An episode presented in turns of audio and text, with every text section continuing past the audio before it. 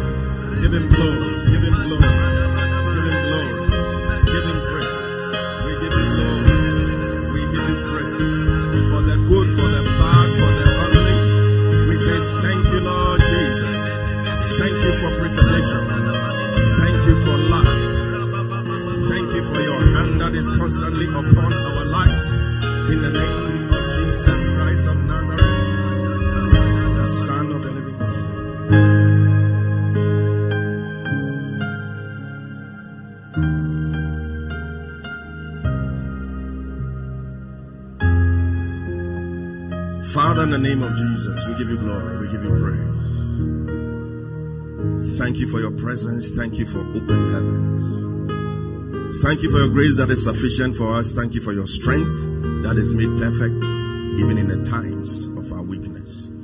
We give you glory. We give you praise. In Jesus' name. Amen. Can you put your hands together for the Lord?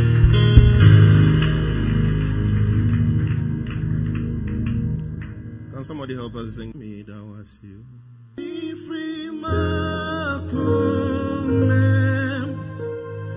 Ese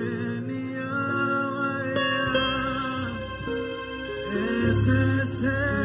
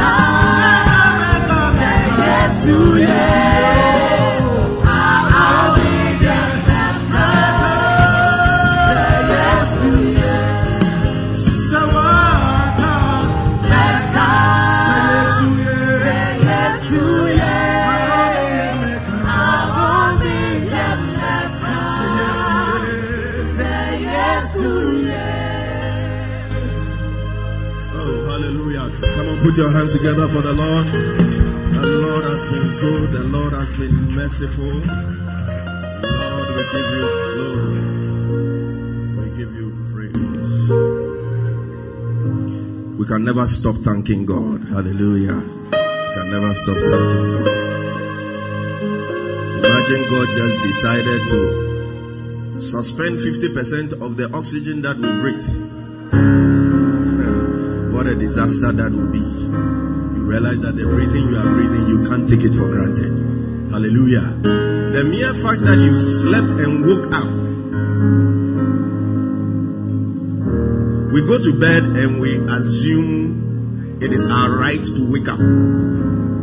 Nobody went to bed yesterday thinking I may not wake up. You, you believe it is your right. But there's somebody who slept with the same mentality like you yesterday night. But as we are talking, the person is not counted among the living. We appreciate God for the gift of life. Hallelujah. Oh, if you are clapping, clap well. It's not only deep things that must make you clap. Even the fact that you can sleep. Have you heard of insomnia before? And people are taking diazepam, lorazepam, every pump that is in the world so that they can just close their eyes and sleep. But you cry, you wanted to wake up at 4 a.m. to pray. But you slept so much that you woke up at 6 a.m. You sleep in class, you sleep in church, you sleep at work. All you need is a surface. Whether horizontal or vertical, you shall turn it into sleep. Come on, put your hands together for the Lord. Hallelujah. God is good. God is good. Hallelujah. If I were a singer, I would have turned this service into a thanksgiving service. But, but I'm not there yet. Hallelujah. I said, one of these days I'll surprise you. I, I will shock you people. oh God. Today I want, to, I want to preach to you on on something I've entitled the dynamics of spiritual growth. The dynamics of spiritual growth. Somebody say the dynamics of spiritual growth. Hallelujah. How many of you believe it is important to grow spiritually? How many of you believe it is important to grow spiritually? Hallelujah. Growth is the evidence of life. Anything that has life will grow.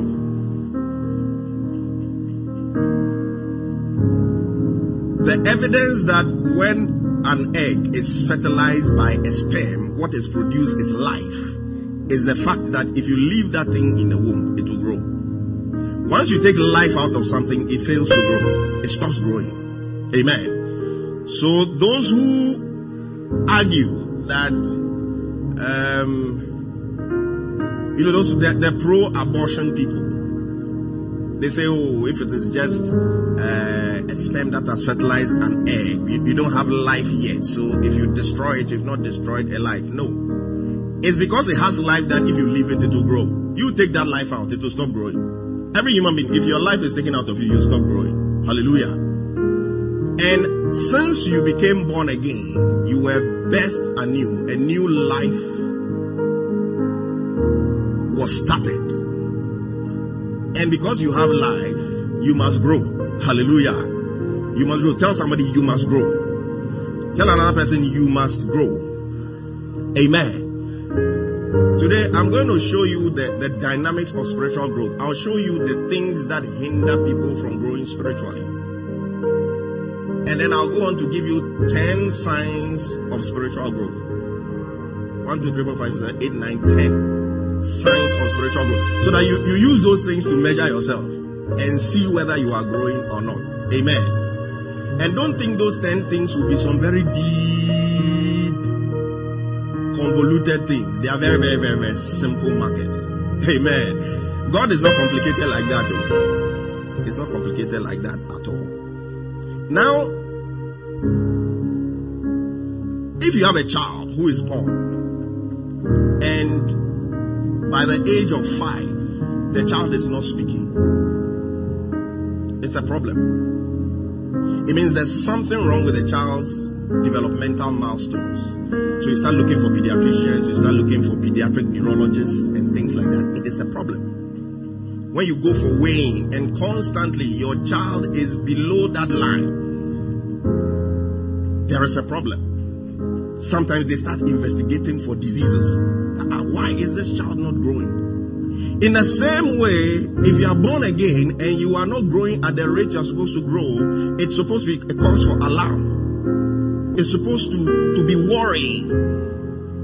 Are some people, the scriptures they knew how to quote five years ago is the same. They've not added to it. They, they, they, they can't quote any extra scriptures. You don't know anything else. You see, growth is adding on. Somebody say adding on. You've grown in height because you've added on some height. You've grown in weight because you've added on some weight. Hallelujah. Adding on. So for you to grow, you must add on. Hallelujah. Add on to what you know. Add on to knowledge. I want to show you certain things that or reasons why people don't grow reasons why people don't grow. You see, growth is driven by appetite. Somebody say appetite. The children who are constantly below the line in the, what do you call it? When they go for weighing, a lot of them, they don't have a healthy appetite. They don't like eating. You have to cajole them to eat. You have to sing for them. You have to play cartoons on your phone for them. You have to make faces for them. Eat one for mommy, eat one for daddy. They will eat one and run around and you chase them before they eat. But those who like food, who wake up six times in the night to feed, when they go for weighing, every mother is like, hey, what do you give to your child? Your child is looking nice, so the cheeks are nice. Say, I like the hair, blah, blah, blah. Meanwhile, the one who doesn't like food, it's like it's as if they are begging the hair to grow. one or two be isolated on the scalp. But the one who likes food, you see the hair nice and everything. May your children have nice hair. Hallelujah. It's because they have a healthy appetite. If you bluff food, you have anorexia, you will not grow.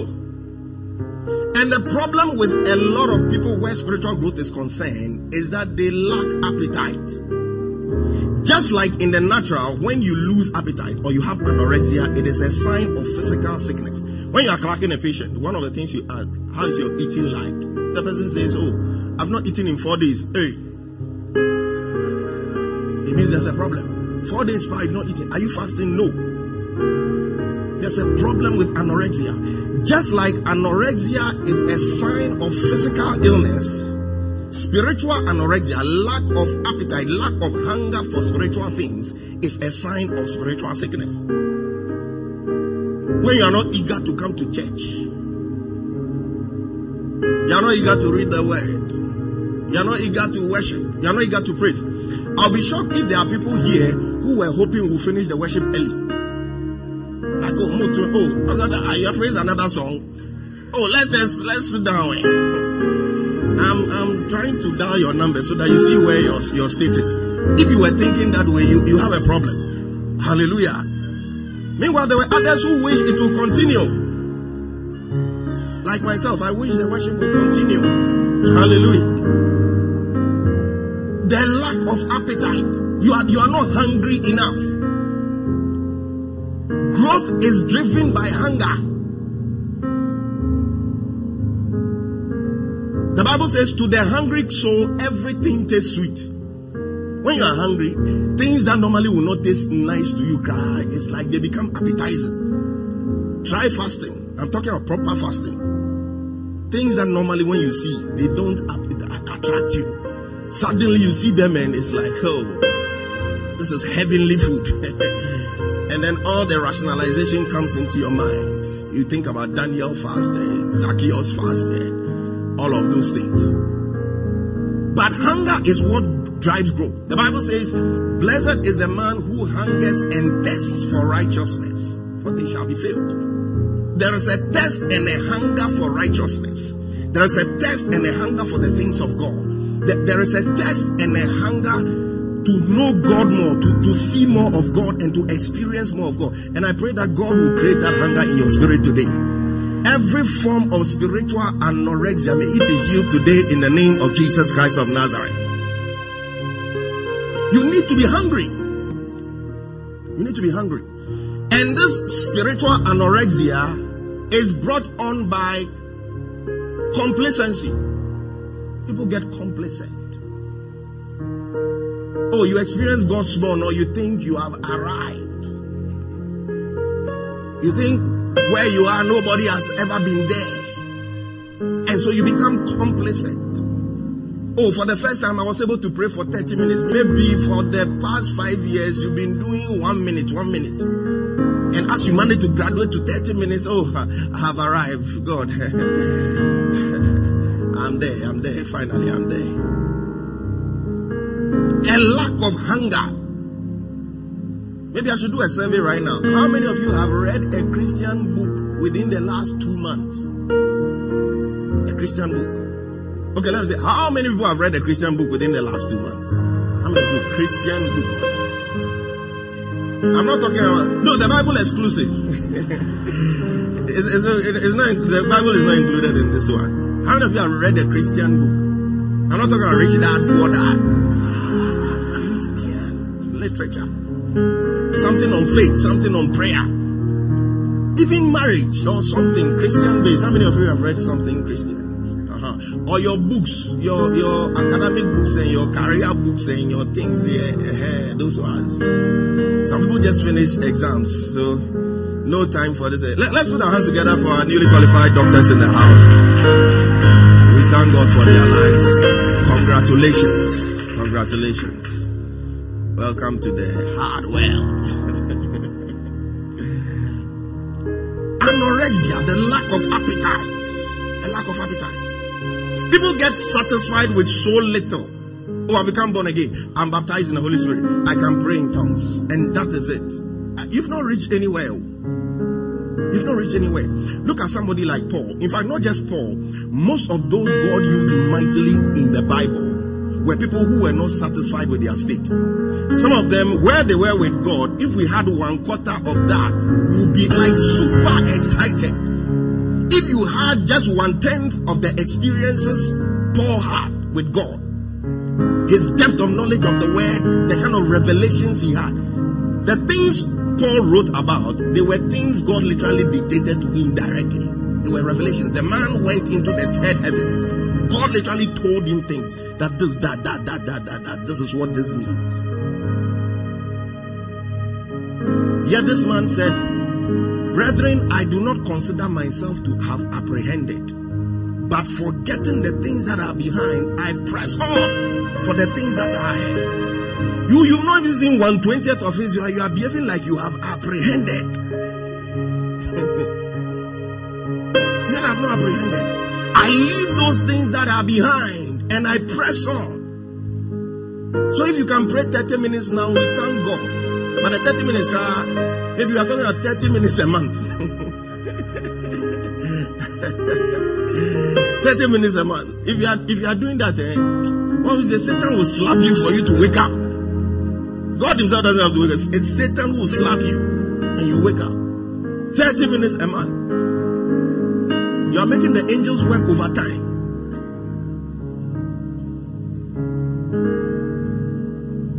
But we must aim at higher things. Hallelujah. There are higher heights and deeper depths in God.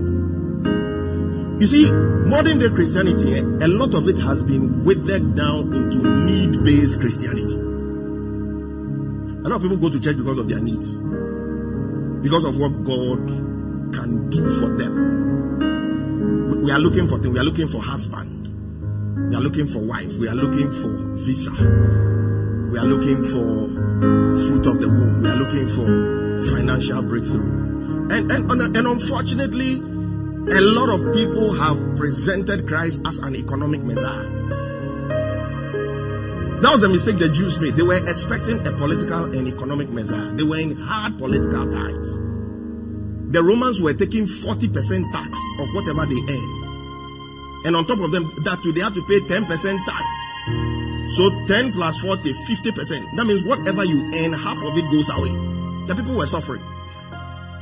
And they were expecting a Messiah. For them, when they said the Messiah, they expected somebody who would come and lead them as a rebel against the Romans, to take the Romans out, to drive them out of Jewish land so that they can rule themselves and bring them economic freedom. And that is how the Jews missed it many years ago, and they have still missed it because they are still expecting that Messiah. Unfortunately, modern day Christians, we are making the same mistake. We are only looking for God for the things He can do. You know, on Sunday we, we, we did the seed sowing thing, right?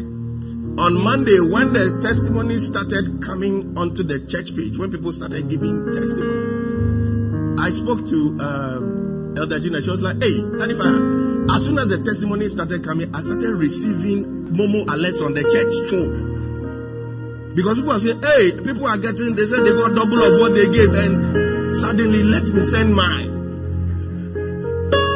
Unfortunately, that is a sign of spiritual babyhood. Hallelujah.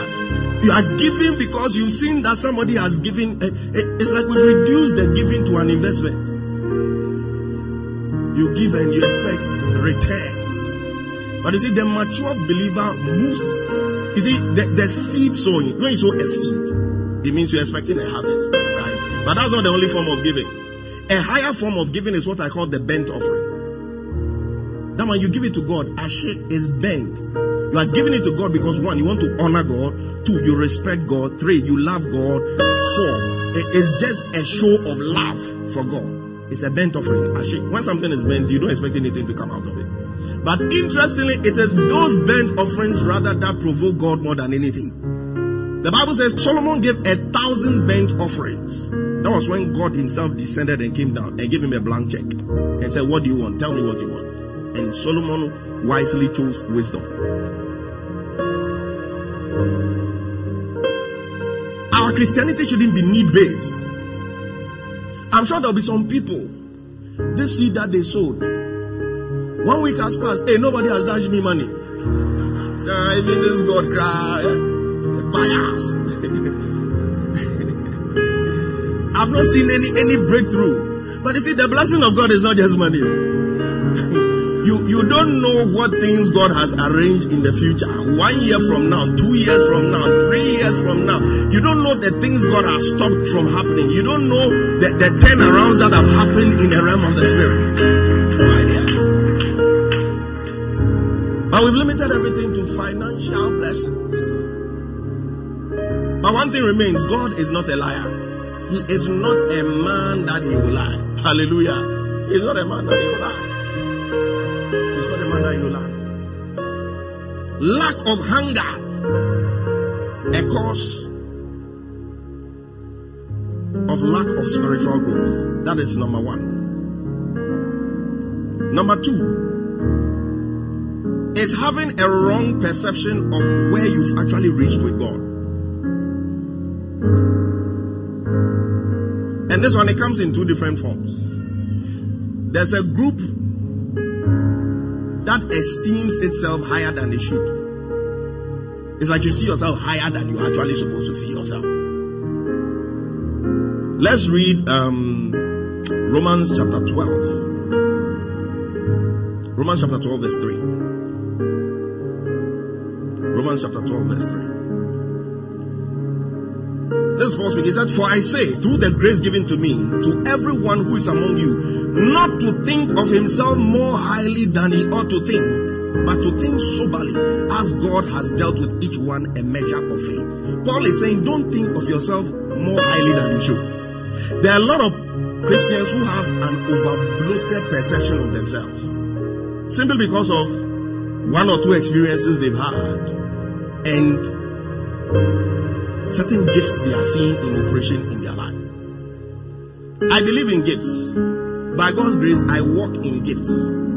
I don't despise gifts at all. I I I, I honor gifts. I, I appreciate gifts. I've told you here that by God's grace, all the nine gifts of the Spirit that the Bible talks about in, in 1 Corinthians chapter 12, I've seen them in my life. Word of knowledge, word of wisdom, discernment of spirit, diverse tongues, interpretation of tongues, prophecy, the gift of faith, the working of miracles, healing. I've seen all nine in my life. So I don't despise gifts at all. But let me tell you something today. The presence of a gift in your life doesn't necessarily mean you are mature. You know, you can get born again today. You get baptized in the Holy Ghost today. You speak in tongues and you prophesy today. No, doesn't mean you are mature? Let me show you something Paul said in First Corinthians chapter three, verse one. The book of First Corinthians was a corrective book. He was writing it to correct certain errors in the church at Corinth. So the whole of the book of First Corinthians was one letter that he wrote to the church. And look at how he addressed the church in Corinth in First Corinthians chapter 3, verse 1. He said, Dear brothers and sisters, when I was with you, I couldn't talk to you as I would to spiritual people. He said, I had to talk as though you belong to this world or as though you were infants in the Christian life. That means he's addressing people he considers as spiritual infants, people he doesn't consider as very mature people. That's how Paul saw the church at Corinth, that they, you are not up there yet. But when you read First Corinthians chapter 12, verse 1, First Corinthians chapter 12, verse 1, what does the Bible say there? You can give me the King James for that one. First Corinthians chapter 12, verse 1. To the same people, because it's still First Corinthians, it's the same letter.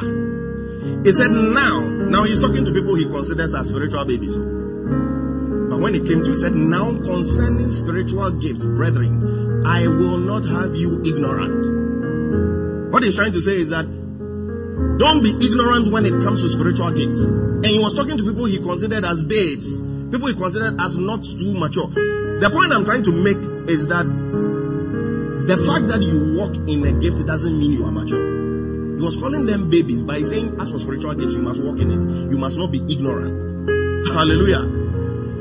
I mean, you shouldn't be talking about spiritual gifts to people you consider as babes.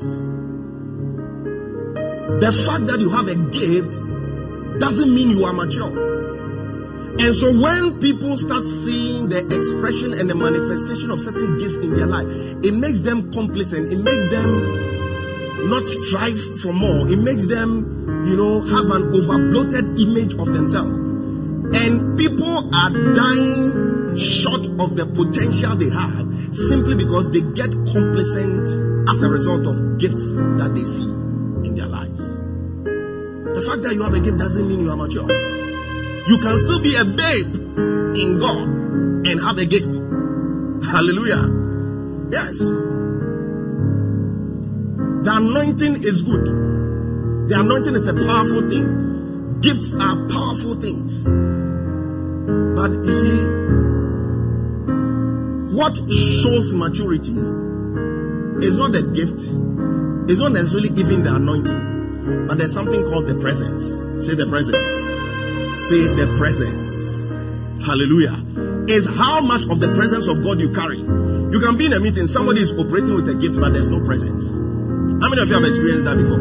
You, you can't you can't sense presence. There's no presence. You see, the presence is a product of what you do behind the scenes. before you come and stand in front of the people. It's about how much of God you know. It's about how intimate you are with God when nobody is watching. That is what makes you a carrier of the presence. There are people they walk into a meeting, they've not even opened their mouth. Their presence alone changes the entire atmosphere. Carriers of the presence of God. It's not just about the gift. It's not just about the gift. There are depths you can go to. Look, like Charles Finney went to places they didn't even open their mouths to preach, and people were repenting and giving their lives to Christ. It's because they were literal carriers of the presence of God. I pray that you get to the point where you literally carry the presence of God. You go to your class and people will start repenting when you've not opened your mouth. You enter your office and people will start repenting. There was a man of God in the US some time ago. He hardly ever came out in public. Because even when he steps out into a mall, he enters the mall and starts walking, and demons start screaming out of it. It's like anywhere he goes, confusion and chaos all around him because he was a mobile carrier of the presence of God. I pray that you aim for that in the name of Jesus. And that one is a result of what you do behind the scenes. How much time you spend with God. You see, there's something about spending time with God where some of His glory just rubs off on you. When somebody uses a very high quality perfume, if you go and hug the person, when you go home, your wife may say you've gone to see some other woman. Why is it that this perfume is on you? If it is good perfume, it will rub off on the person. In the same way, when you have had an intimate moment with God, there is something about God, there is a certain deposit that is left on you. When you move out of that presence, out of that place of intimacy with God, that thing follows you. That's what we call the presence. So somebody can sing with a gift, and it is nice, it is powerful, but all it draws is applause. But somebody who sings with a gift and also carries the presence literally pulls you also into the presence and gets you to worship, it gets you to praise, it gets you into another realm altogether. Hallelujah. You can have a very eloquent person who will preach a message and it won't do anything to your spirit. Look, a lot of messages we preach, in terms of delivery, there are people who are university lecturers and things who don't know God and they can present it better because they are naturally eloquent. Some of these politicians they can talk. You see Barack Obama. You imagine Obama preaching? it's not just about the gift. There is something called the presence of God. Moses had a gift. He had a rod that could do so many things. Open the Red Sea, do blah blah blah blah. But when they were about to leave Egypt, he said, God, if your presence does not go with us, we will not go. This is somebody who understands God to a certain depth. He understands God to a certain extent. That is not just about the gift. It's, it's, it's not just about the ability. There is a presence that goes with it. A gift will give you results, but the presence will give you impact.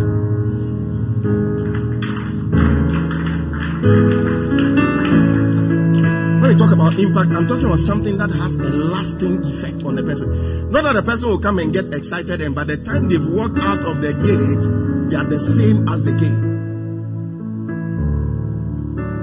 So somebody will give a testimony that on so so and so I came to the overflow worship center and after the service my life was never the same again. And somebody will say at Fire Rally 2012 I had an encounter with God and it turned my life around permanently. That is what we call impact. That is impact. Anybody who is into ministry, don't aim for results, aim for impact. Where years after the impact of what it is that God used you to do is still there for people to see.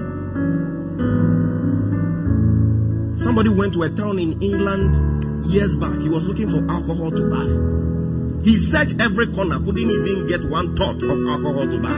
And he asked the people, What is this strange place that I can't even get alcohol to buy? What is the reason for it? They told him that 100 years ago, a man called John Wesley passed through this town. That is what we call impact. He passed through the town 100 years, a whole century before, and 100 years later, the impact was still there. I pray that you aim for impact and not just results. Because look, results can make you excited, results will make the people excited. But impact is, is a lasting effect what it is that you go to do. May the Lord give you impactful ministries in the name of Jesus. Impact comes from the presence. How much of the presence of God you carry? How much of the presence of God you carry? So people have an overbloated image of themselves. And then there are others too who have an underestimated impression of who they are. So two different things. Those who are seeing themselves higher than they are supposed to see themselves. And those that are seeing themselves lower than they are supposed to see themselves. Let's see Hebrews chapter 5 from verse 12. Hebrews chapter 5 verse 12.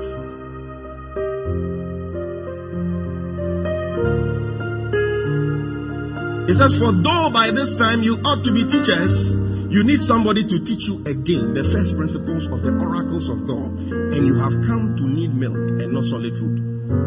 By this time, somebody say, By this time. Tell somebody, By this time. Look at the number of years you've been born again.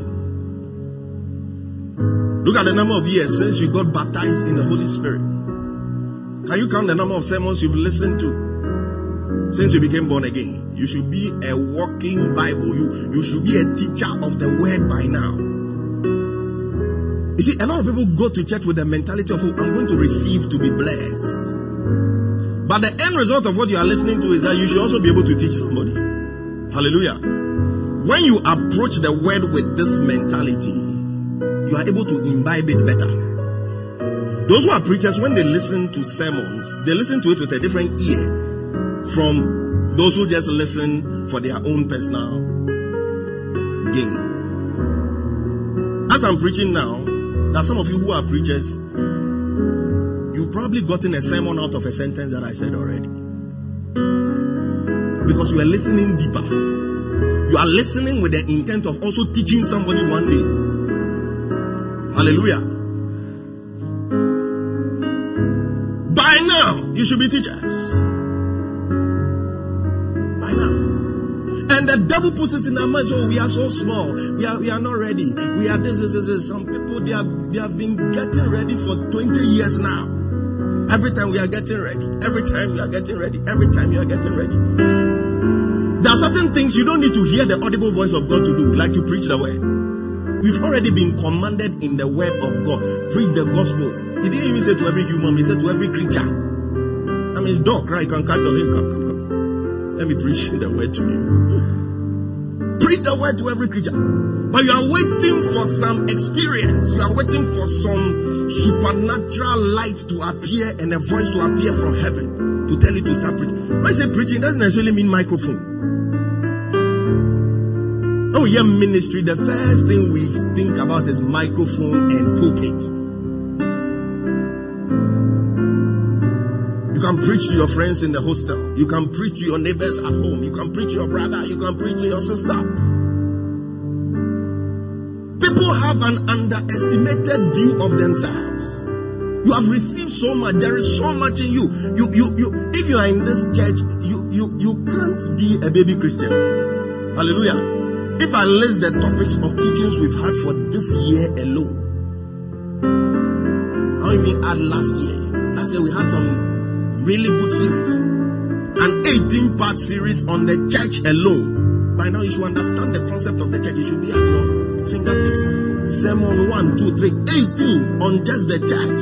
You should be able to lecture in a Bible school on the subject of the church. Hallelujah. Yeah, at the beginning of the year, during the COVID times, I did some eschatology things judgment. I did a rapture. I did things that by now you should have a clear understanding and you should have added your own personal revelation to the thing by now. So that if I even call you to come and give a remix of the sermon, yours will be better than mine. Hallelujah. Lot. Tell somebody I know a lot. Tell a person I know a lot. You, you carry something. You are not an ordinary person. There is so much in you. There is so much in you. Don't despise yourself. Don't despise your youth. Don't let the, the devil give you a, a, a, a watered down image of yourself. There is a lot in you. There is a lot of impact that you can make. So one, lack of appetite. Two, having a wrong perception of, of who you are in Christ. Three, Complacency. I was talking about the complacency in the lack of appetite already, so I'll leave that. Four, which is very important for me, is sins and weights. Somebody say sins and weights. By weight, I mean W E I G H T. Weights.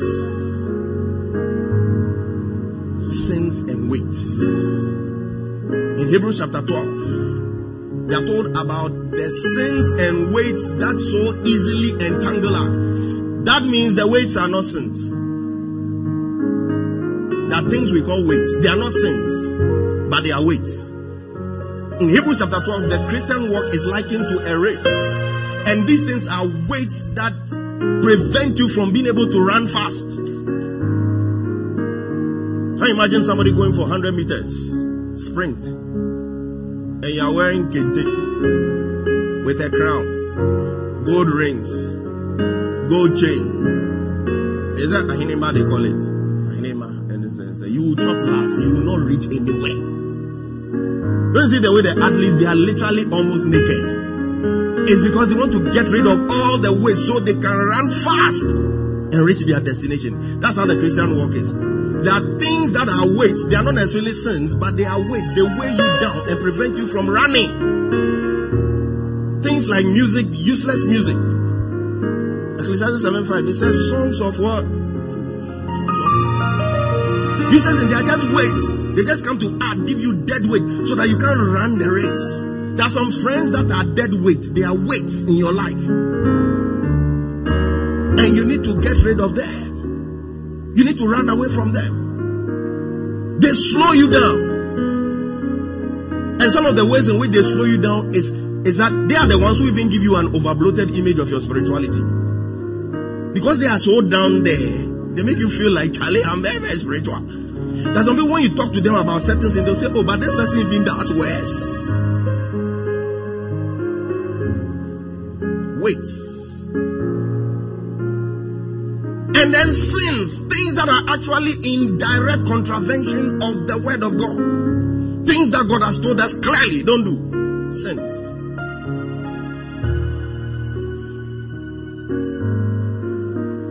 You see, because we've misunderstood the whole subject of grace. Grace is a very powerful thing. We are saved by grace through faith. That is how we are saved.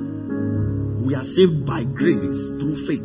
Believing that you were supposed to have been punished for something, and somebody called Jesus Christ came and took your punishment. Believing that is, is what, what, what saves you. It's by grace through faith alone. It's not by works. But there are consequences for living in sin even after you have believed. You, you, you can't tell me just because, oh, there is grace, I can live anyhow.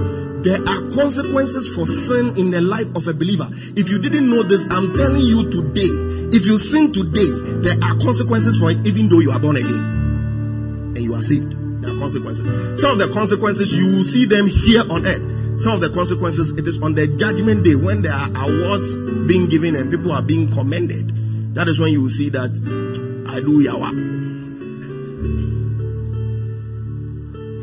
Some of the sins God will discipline you here on earth because God is our Father, and the Bible says, "He whom He loves, He chasteneth." God chastises the ones that He loves. You you you receive punishment here on earth for the mistakes that you make. There are some you decide I'll forgive you. There are others too you will suffer the consequences here on earth. Is one of the things sin does to the believer is that it numbs your ability to hear God telling you. Every day we need to hear God. oh. Even as you are, you you'll be moving from church, you need to hear God. For you know, God, there's some route you are not supposed to pass. You need to be able to hear God. But sin numbs us and prevents us from hearing God clearly. So God will be warning you, don't go here, don't go there, don't do this, don't do it. But because of sin, you see, what sin does is that it puts filth on your spirit man. Paul said, Having therefore these promises, let us cleanse ourselves of every filthiness of the spirit and of the flesh, perfecting holiness in the fear of the Lord. That means sin makes your spirit man filthy. And if the same spirit man is what God is going to speak to and it is filthy, it becomes numb to the voice of God. So we will make mistakes in life. We will take wrong turns in life. We will associate with the wrong people in life. And people even die prematurely. Because God is warning this structure, don't go and sit inside. But because of sin, you have coated your spirit man so much that it has lost its sensitivity to the voice of God. There are consequences to sin. God blesses us all the time. You see, we are like containers. God is constantly filling us with good things. May God fill you with good things. But sin is like a puncture at the bottom of the container. It causes you to leak out the good things that God is putting in your life. Sin can cause delays in the good things God wants to bring into your life. Sometimes the delays in our lives is, is sin. You are constantly saying there's some blessing God wants to give you, but that besetting sin, that thing that you keep doing, it keeps causing a postponement of that blessing. There are consequences, there are effects of sin. There are some things you've been praying for for a, long time. You attempt putting a stop to that besetting sin and see whether certain doors are not going to open. Ecclesiastes 10 8 says, If you break the hedge, the serpent will bite you. If you dig a hole, you fall into it. The devil is like the serpent. God has a protective hedge around us. We puncture the hedge through sin. When we say we are puncturing the hedge and we are bringing the serpent in. So all the spiritual warfare we do, we bind, we do this, that, that, that, that. Sin just gives the devil another way back into our lives. It's like a, a foothold. I've explained to you the imagery of a foothold. Let's say somebody is chasing you. You get to your house, hoping to enter into your house and close the door behind the enemy that is chasing you. You close the door to enter and the enemy puts his foot in there. Until that foot is removed, you can never shut the door fully to the enemy. And it's one of the things that besetting sins can do in your life. It is a foothold that always leaves a door open for the enemy to come into your life all the time. Those of you who have relaxed about your weaknesses and relaxed about your besetting sins today, I am charging you to get angry with them once again. I started to say amen. I say, I'm charging you to get angry with your besetting sins once again. There are consequences for sin. There are consequences. And these things prevent us from growing spiritually. God is constantly putting it. There's no service you come to that you leave the same. At least something is deposited in you. There's no time that hands have been laid upon your head that nothing happened to you. There's no time that oil has been poured upon your head that, that then why are we doing it? Why are we wasting our time? You stand on your feet, sir, pastor, by the time service is over, cry, you're wasting your is paining you. Why would we waste time and do these things if there were no spiritual effect? You are filled, things are deposited into your life. But it's like that milk tin that has a hole under. You constantly leak it out, constantly leak it out. And that hole is created by sin. May God give you the grace to overcome your weaknesses and the sins that so easily beset you. And when we talk about sin, we're not only talking about fornication. Fornication, adultery. When we say sin, that's what people think about too. Pride is also a sin. Hallelujah. Pride is a sin. There are a lot of gifted people who have been entangled with the spirit of pride. And pride will prevent any gifted person from moving to the next level. Because the Bible says pride comes before a fall and humility comes before an elevation. If because of your gift you are proud, you have limited yourself, you have put the ceiling upon your, your growth and how big you can become. Just like that. Pride. So sins, they block our sensitivity, they delay our blessings. It causes us to leak out the good things that God deposits into our life. Number five, surrounding yourself with the wrong people. Surrounding yourself with the wrong people. Surrounding yourself with ungodly people. People who are constantly hallowing evil. Some people, when they meet, all they talk about girls, they talk about boys, they talk about their sexual conquests. Oh, this I finish, I finish. I clear. I clear. And you are sitting in church and some people are talking about you're being cleared.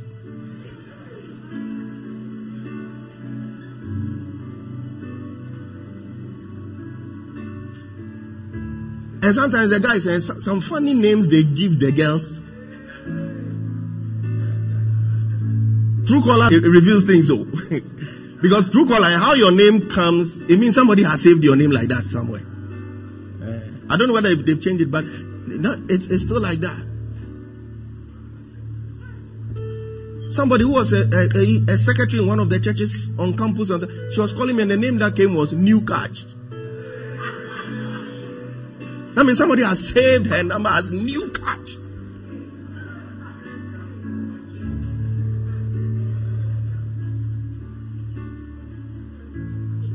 One time I was doing a, a, a, tutorial for some students, medical students, and one of them was standing near me. I was showing them something under the microscope, and a call was coming in. And so I could see the name, how she had saved the name. Do you know the name she had saved? One night stand. If if I'm lying, I'm standing behind the pulpit. I'm telling you, she saved the person's name as one night stand. The, the phone was just by me, so I, I could see. Like, it. One night stand. Things. Some of you behind your back, they, they, they are calling you cowbell. Our milk.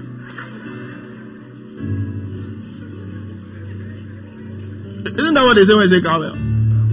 Our milk.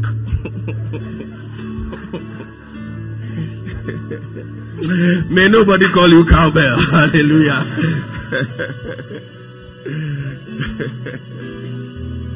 wrong company. Being with the wrong people. You know your perception of what is good and what is bad can be can be shaped by the people you keep around you. That's why I tell ministers, be careful who you call your friends in ministry. I've seen people whose principles have been crumbled down just because they surrounded themselves with one or two so supposedly called brothers in ministry who had certain kinds of mentality. They just crumbled every principle they have known in this world and started believing all sorts of things. Wrong company. Wrong company includes, as I said, the people to who give you an overbloated image of yourself. Because they don't pray you, when you pray five minutes, you feel like Charlie. In the land of the blind, they say what? The one eyed man is king.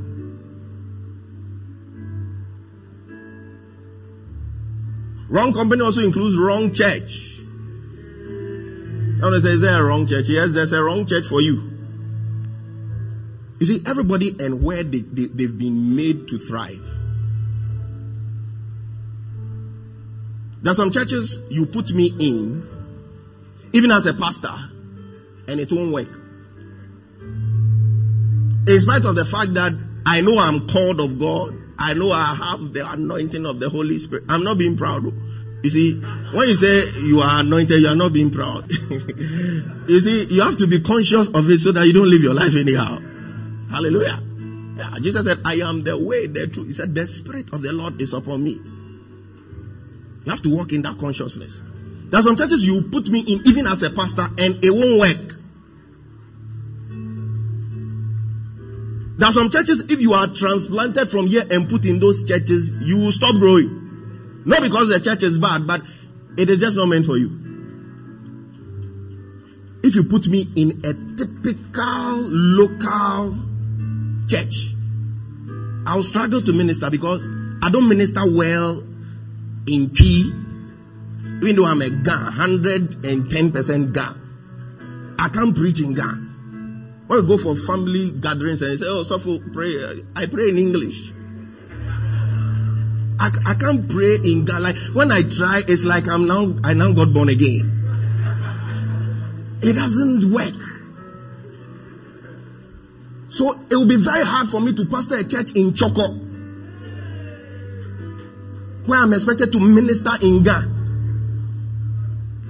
The kind of songs they like are not the songs that I like. If you go and raise, you are Yahweh. Oh, now what you Yahweh, Yahweh, no, you are. Now what you.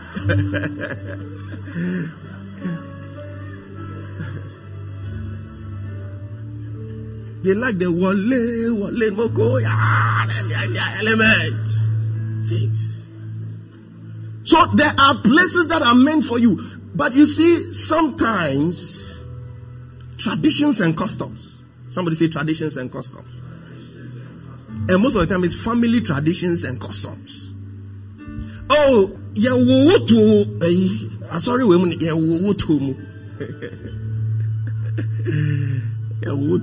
no, sometimes you can understand why families are like that because some of the churches they are not actually churches. So if you know one that you believe you know that is tried and tested, Charlie, let's stay here.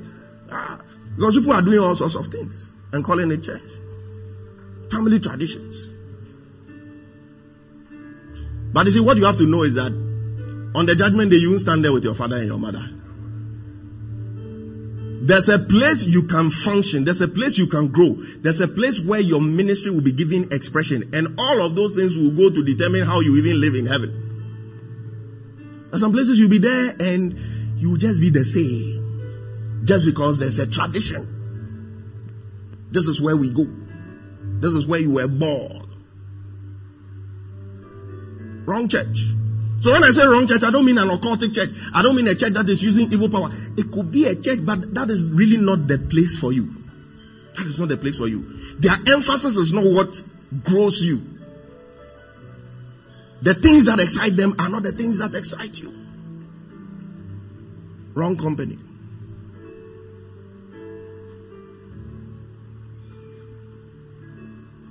In every church, every church must be balanced. Say balance. Must be balanced. It must be a bit, a bit of everything. It shouldn't be too skewed. If you look at the kind of messages I preach, they are very diverse. Very, very, very, very diverse. One moment I, I sound like a motivational speaker. Another time I'm sounding like a teacher. Another time I'm sounding like an evangelist. I'm sounding like, you know, this is every church.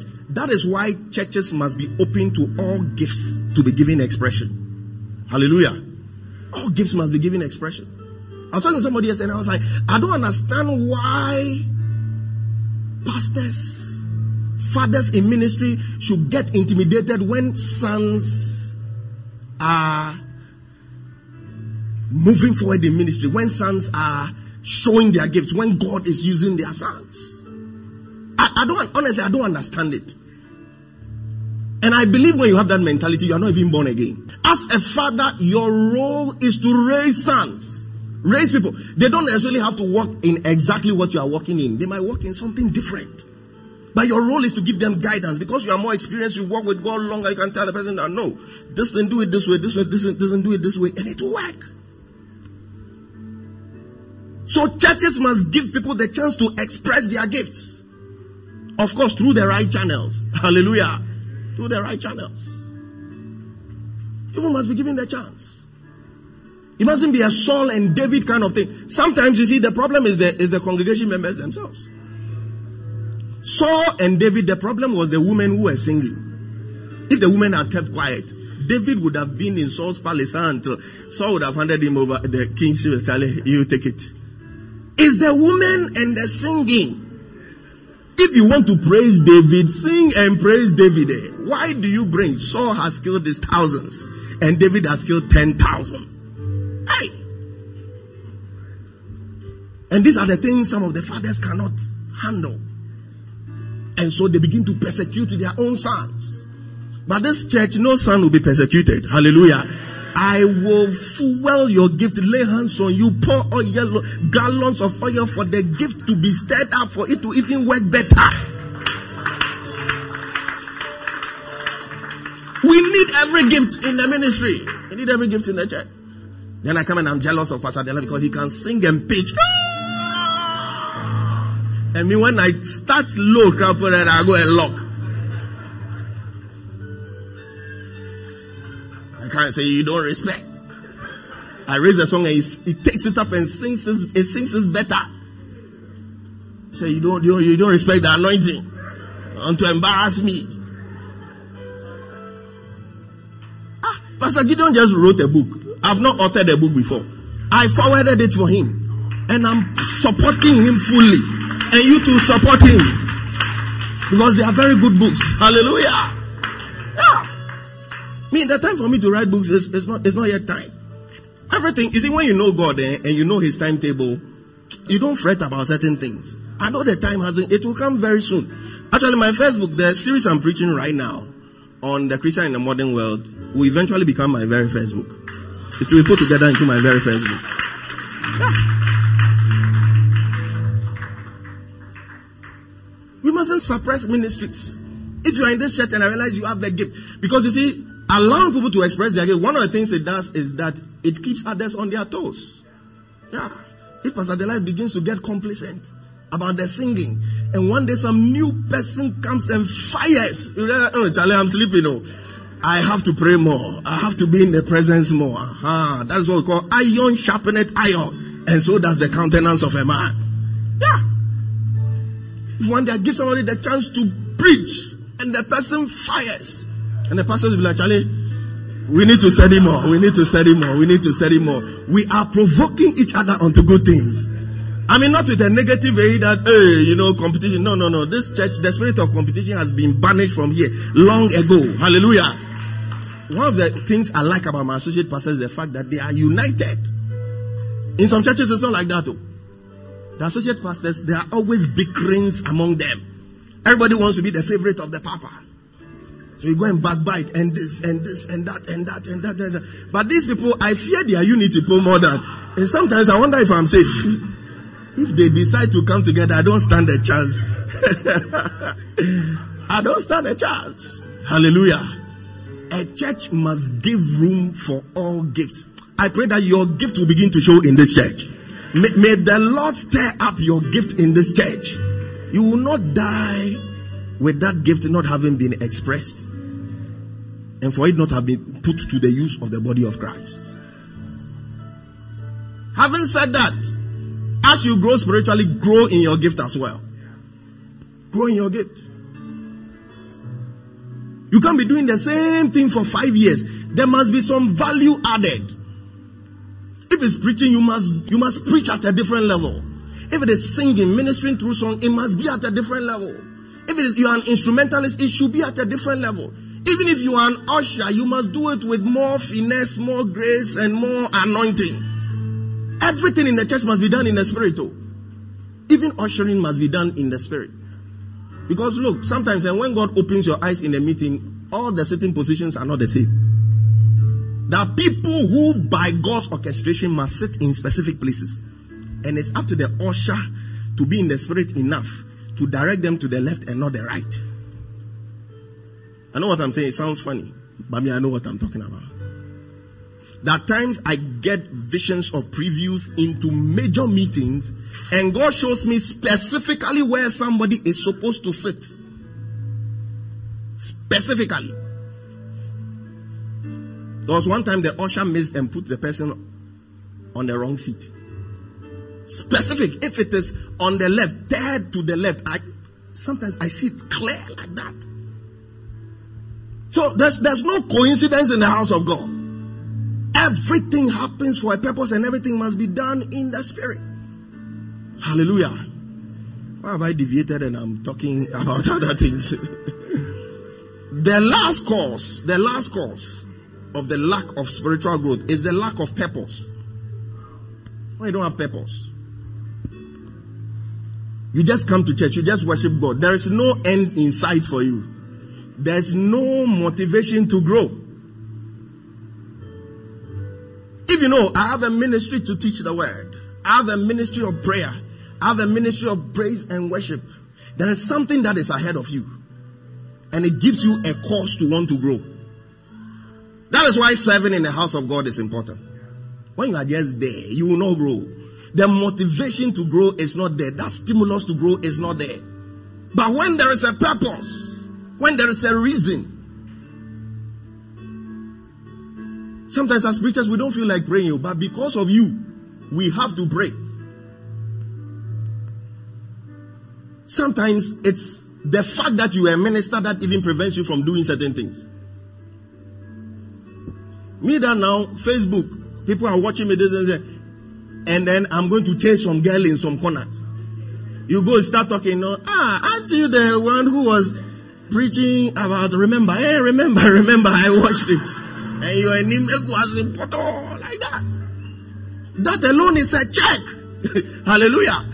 Yeah, serving God comes with its benefit. The benefits are not just material, and it also puts you in check.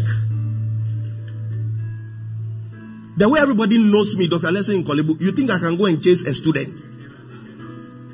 I can go and chase, hey, come, come, come, come.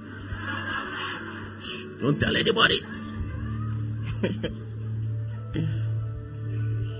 I can't. It is a check. May God give you a purpose and show you the reason why you are in His house. Now, let me just go through quickly 10 signs of spiritual growth. 10. I'll be done in the next 10 minutes. One minute for each. Hallelujah.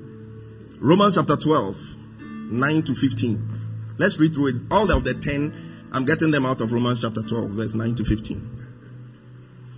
Romans 12, 9 to 15. So it's giving us certain characteristics. And I believe these things show that you are maturing in God. You are growing in God. He said, let love be without hypocrisy. Abhor what is evil Cling to what is good. Verse 10. Be kindly affectionate to one another with brotherly love. In honor, giving preference to one another. Verse 11. Is that not lagging in diligence, fervent in spirit, serving the Lord. Verse 12. It says, rejoicing in hope, patient in tribulation, continuing steadfastly in prayer. Verse 13 distributing to the needs of the saints, giving to hospitality. Verse 14. Bless those who persecute you, bless and do not curse. Verse 15. Rejoice with those who rejoice and weep with those who weep. Hallelujah. Out of this portion of scripture, I've pulled out 10 things that are characteristics of spiritual growth. Things that will show that you are maturing. One, increase in your ability to love without a secret motive. Hallelujah. Oh, hallelujah. I know somebody who went on a five day raw fast, and his only prayer was, God, increase my love. He said that depths, so if you fast for five days, it's because the witches in your family, you have been dreaming that some old lady is tapping your head with that thing we used to make banku. That is what will move you to fast five days. Fire, hey, fire, hey, fire, hey, fire, hey, fire. But somebody five days, so oh, all his praying is that God increase my love for people. Your ability to love people without any motives, any funny motives be, be, behind. Some people they show they care about you only when they need something from you when they know you can help them in one way or the other. But may God give us unfeigned love, uncontaminated love, where we love people genuinely. So that is number one. Number two is when you hate what is evil and you love what is good, then you know you are growing. There should be no debate in your mind as to whether homosexuality is good or bad. The Bible has stated it clearly. It is wrong. There should be no debate in your mind. You shouldn't even be seeing trying to aim. So abortion cry, is it this or that, that, that? You hate what is evil and you love that which is good. It's a sign that you are growing. Amen. Number three, being devoted in love. Being devoted in love. Some people love, but they are not devoted in the love. Seasonal friends. Some people don't have permanent friends, they only have permanent interests. Being devoted in love. Number four, having passion, zeal, and fervor. How you pray determines whether you have fervor or not. It's from that word that we got the word fervent. It means you are growing. The Bible says the effectual fervent prayer of the righteous man avails much. Prayer is not supposed to be dull. It's supposed to be red hot and boiling. The word fervent means red hot and boiling. That is how you must pray. Pray fervently. If you want your prayers to avail much, you want your prayers to break through, you must pray fervently, passionately. You must be passionate in worship. When you feel like lying down, you lie down. When you want to lift up your hand, lift up your hand. Unfortunately, some people also see some of those things as a sign of immaturity. Why should you cry when you are worshiping? It is baby Christians who do that. Why should you fall down when the Holy Ghost comes upon you? You will grow out of it. But sometimes it's actually a sign that you are backsliding. Hallelujah. Uh, your sensitivity to the Holy Ghost has gone down completely. But see, having said that, let's know that God deals with all of us in different ways. And we all respond to God in different ways. Hallelujah. Yeah, the fact that you have not fallen down before doesn't mean God hasn't touched you before. That some people, all they have is goose pimples. That is their falling down. Some people, they'll just feel joy in their heart. That some people, they feel a tingling sensation. So there are different ways. One of these days, I'll preach to you on supernatural encounters. And I'll show you different ways in which God manifests himself to people. And you realize that God has touched you so many times, but you were waiting for that falling, that rolling, that screaming.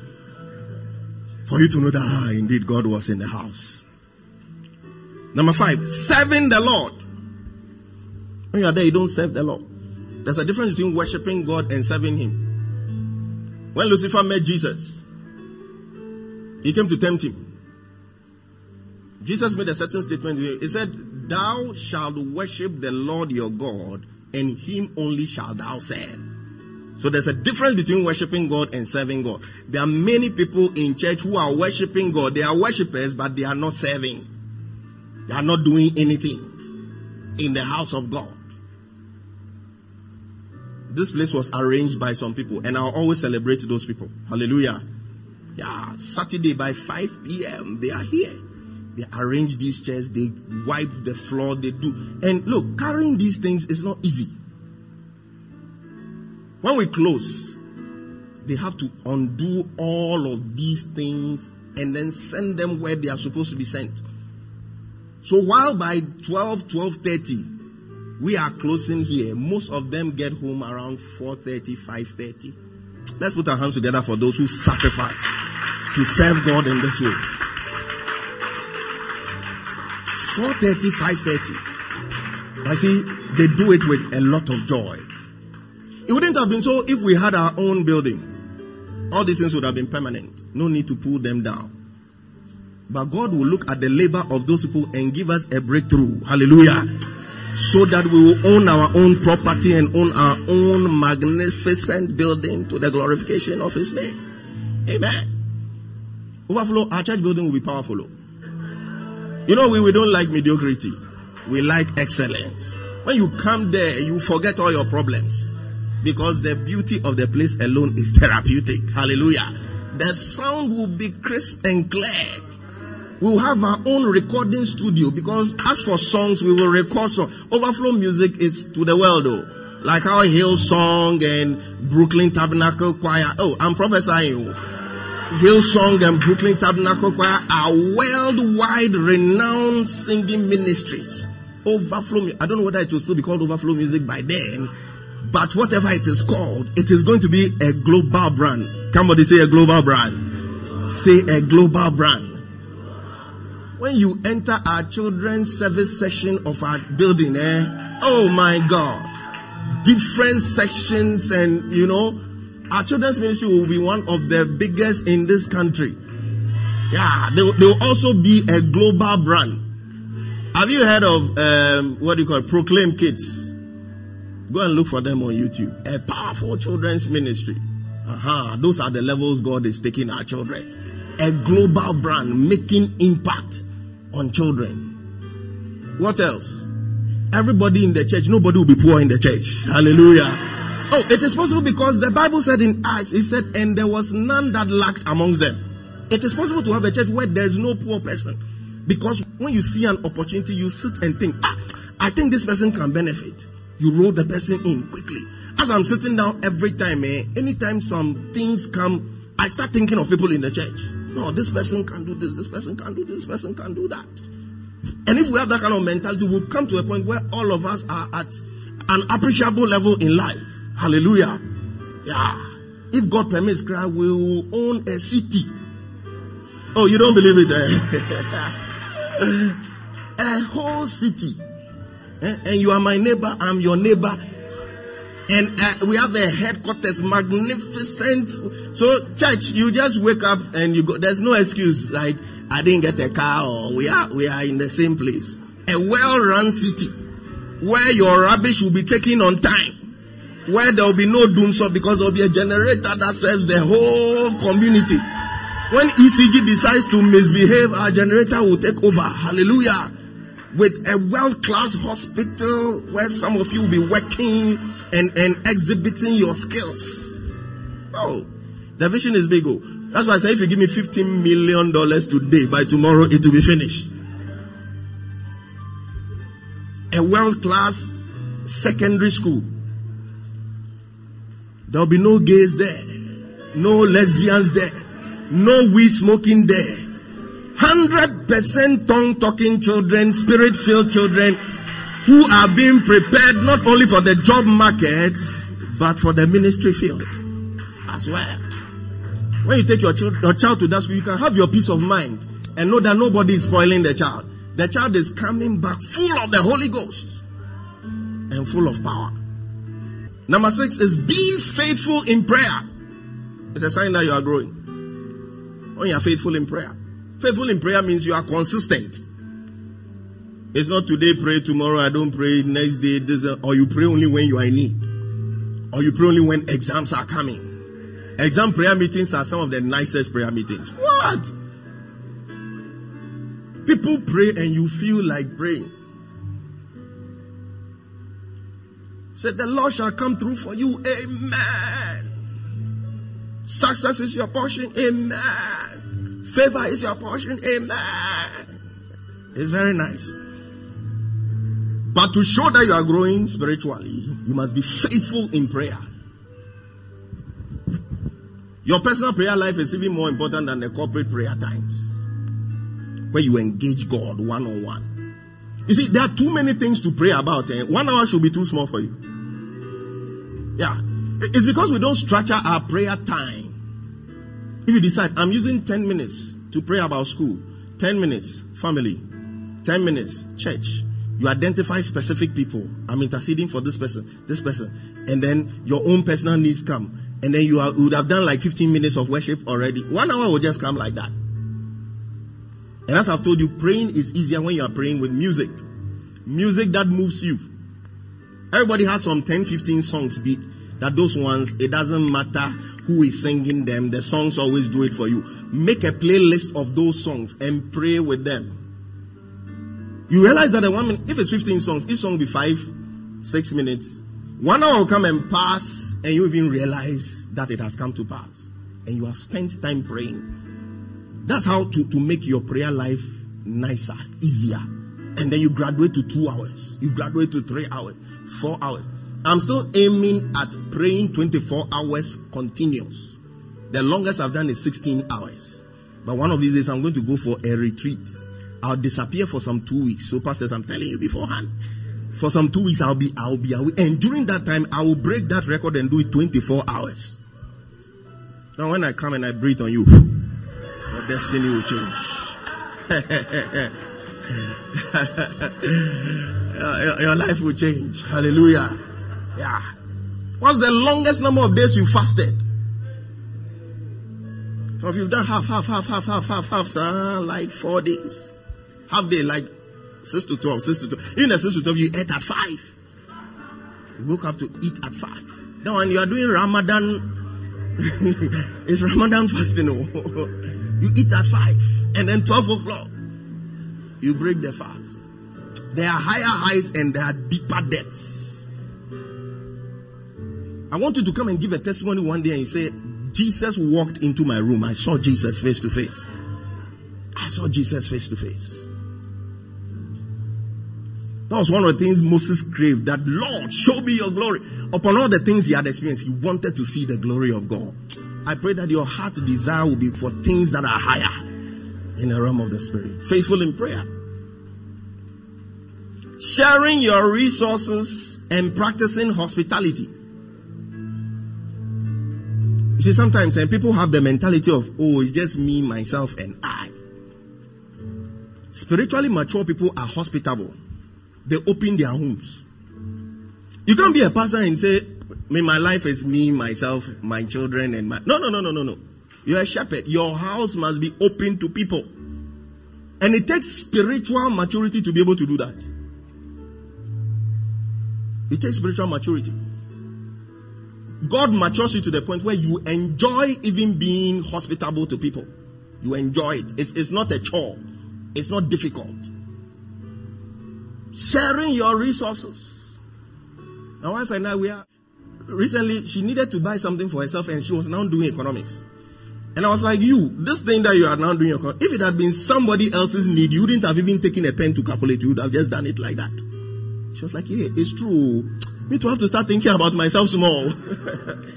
Something she needed to buy. She was like, hey, this one, this one, this one. If somebody had come and said, this 700 cedis, I need it for something, you wouldn't have talked twice. But you see, it's a level of spiritual maturity that gets you to be able to do that. Where you don't think about yourself and you live a selfless life. You sacrifice your own comforts for other people. May, may God give you that grace. Number eight, handling your haters with maturity. Yes, it means you are growing. Those who hate you, you handle them with maturity. Not cursing them. Now we think a show of spiritual power is your ability to curse. Well, is it no me or med me or whatever? No, me eh, also. We believe that shows that oh we have matured. We are gurus. Handling your haters with maturity. And the scripture says, blessing those who curse you. those who speak evil of you, you bless them. Oh, may the Lord bless you. I had one friend, a pastor. One pastor was leaving and the guy started insulting him. And you, you are this, you are this, you are this. this. And as he was talking, all he said was, May the Lord bless you. May the Lord bless you. The guy was talking, May the Lord bless you. May the Lord bless you. That's spiritual maturity. Somebody who has ordained you, somebody who has called into your ministry, and you are insulting him like that. Another person would have opened his mouth and cursed him. And maybe the curse would have worked because it will have a basis. But he blessed him. That is spiritual maturity. It's not always that we, we show spiritual levels and gimmicks by, hey, calling thunder and calling lightning. When Jesus' disciples went to Samaria and they rejected them, spirit of vainglory, they came and said, Master, shall we call down fire like Elijah did? Jesus said, What are you talking about? Elijah You don't know the spirit you are made of. You are not, it's not the spirit of Elijah we are following, it's the spirit of Christ, which is the spirit of compassion, which is the spirit of forgiveness. Hallelujah. Number nine. The ability to celebrate what God is doing in other people's lives. Including those who have the things that you are hoping for that you have not had yet.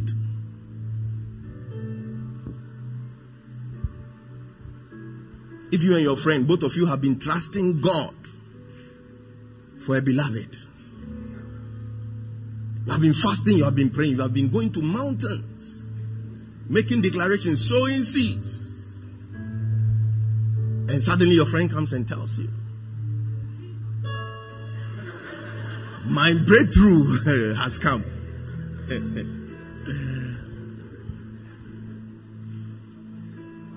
if even worse still, the boy you were eyeing decides that he likes your friend rather. All of you, you have been gnashing, you have been chewing, and you are both praying. And you like some guy, but you've not been able to tell your friend. And then one day she comes and she's smiling. Oh, sister, God has answered my prayer. Oh, really? What is it? He said, Look at the text message, brother. So, brother, what? Suddenly, depression, sleepless nights. Yeah, brother, Moses says he likes me. He has been calling all of us to church in the morning. Meanwhile, you were eyeing him and you, you couldn't say it. And he decided that he was going somewhere else. You, you have depression. If you can be genuinely happy for your friend, it means you have grown spiritually. You have matured. For me, eh, that is a stronger sign of spiritual maturity than being able to raise the dead. You see, the fruits of the Spirit are a clearer distinction between those who are mature and those who are not mature than even the gifts of the Spirit. You know, Satan can replicate the gifts of the Spirit. He has counterfeits to all of them.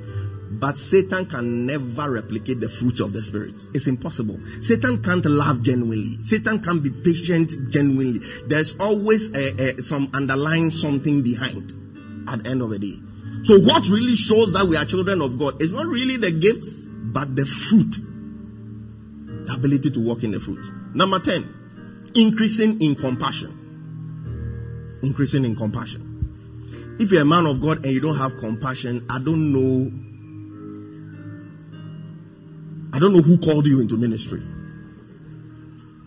Because Jesus was a man of compassion. There are times his gift of healing was even stirred up by compassion. He saw people and he had compassion on them. When you have compassion, it's a sign that you are growing. There are some people, they are not compassionate at all. They don't feel for anybody. It's just about them, them, them, them, them. Sometimes somebody is telling you a problem and they are telling you with the tone that it's like, help me. They can't say it directly. Oh. Have you seen some before? It's like they are telling you the thing. It's like, help. You have seen that the person is trying to say, help me, but you have done as if you can't hear. Because you don't have any compassion. And sometimes when you don't have the compassion, you can't even sense that the person is in need. Because you are not empathetic. But may the Lord give you the spirit of compassion. May the Lord give you the spirit of compassion. Today, I want you to pray a certain prayer there's a need for you to grow spiritually. In your gift, whatever God has called you to do, you can't remain the same. A year from this time, you shouldn't be the same. Some value must have been added to your life, some value must have been added to your ministry. If you are not serving in the house of the Lord in any way, repent today and find a place and start serving. If there's no purpose to your life, my prayer for you is that God will open your eyes, open your ears, and show you your purpose. Because when you have a purpose, it's easier for you to grow. It's easier for you to be focused when it comes to growth. Just lift up your voice as you are sitting down and begin to pray. Lift up your voice. Lift up your voice. Lift up your voice. Lift up your voice. Say, Lord, give me the appetite that will drive my spiritual growth. Many of you are, are not reading books. You are, you are not listening to preachings. You are not hungry enough. May every form of spiritual anorexia be healed in the name of Jesus Christ of Nazareth, the Son of the living God. Just lift up your voice and pray. Talk to God. Talk to God. Talk to God. Lord, may I see the signs of spiritual growth in my life. In the name of Jesus. You have been too stagnant. The same scriptures you knew some time ago are the scriptures you know. Nothing has been added to it. You are not deeper in any way. In your knowledge of God, in your experiences with God. You want to pray that Lord, I want to have deeper experiences with you. I want to have deeper encounters with you. There are some encounters when you have with God, you can never backslide in your life. They become a reference point in your life. You can never doubt God again. You want to pray the Lord, give me a vivid experience of you. Give me a vivid encounter. When you have those things, when people say things to confuse you and, and, and, and, and to cause you to, to lose your faith, nothing moves you. Supernatural encounters. Sometimes God can give you a miracle. God can give you a testimony that can never be doubted by anybody. You want to pray the Lord, take me to those deeper depths. Take me to those higher heights. In the name of Jesus Christ of Nazareth, the Son of the living God. Shall we pray? Father, in the name of Jesus, we thank you for this word. I pray in the name of Jesus that this word will be cemented deep down in our spirits. That at the end of the day, we shall be doers of it.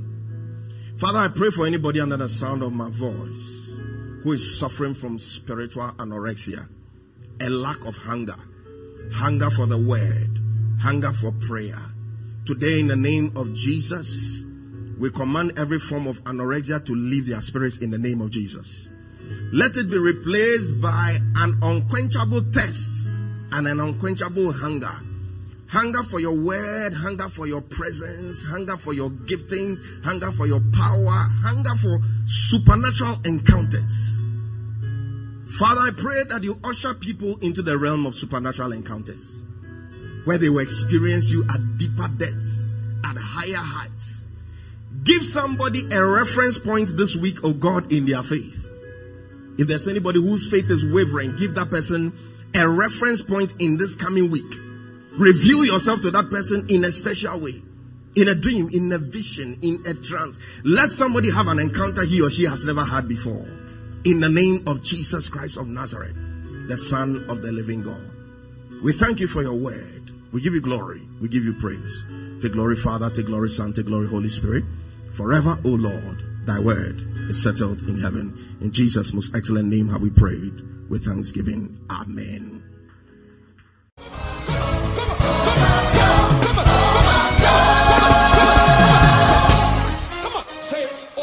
We trust you have been blessed by this message. For more information, reach us on 024 873 7250 or on our Facebook page, the Overflow Worship Center. Stay blessed. Overflow! Overflow!